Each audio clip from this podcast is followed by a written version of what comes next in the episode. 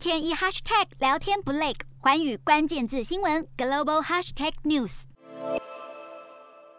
全球通膨不断飙升，无论是富国或者穷国，都受到通膨之苦。美国一月份消费者物价指数 CPI 年增百分之七点五，创下四十年来新高。食物跟能源价格全都涨，升息势必将成为遏制通膨的手段。各国推出量化宽松跟纾困政策，对市场大撒币，再加上尚未解决的供应链问题，都让通膨持续恶化。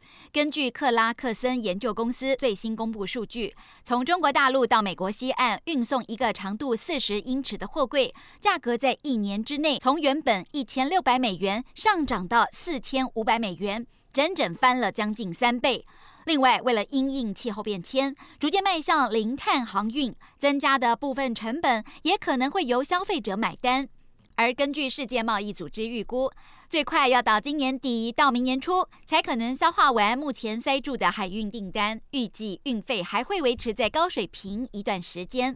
不过，随着新冠疫苗普及、疫情获得控制，再加上作为制造主力的中国大陆、东南亚等工厂陆续恢复七到八成的生产，船运费用应该会随着国际贸易的正常化，甚至是供应链重组后的在地化而回到平均水位。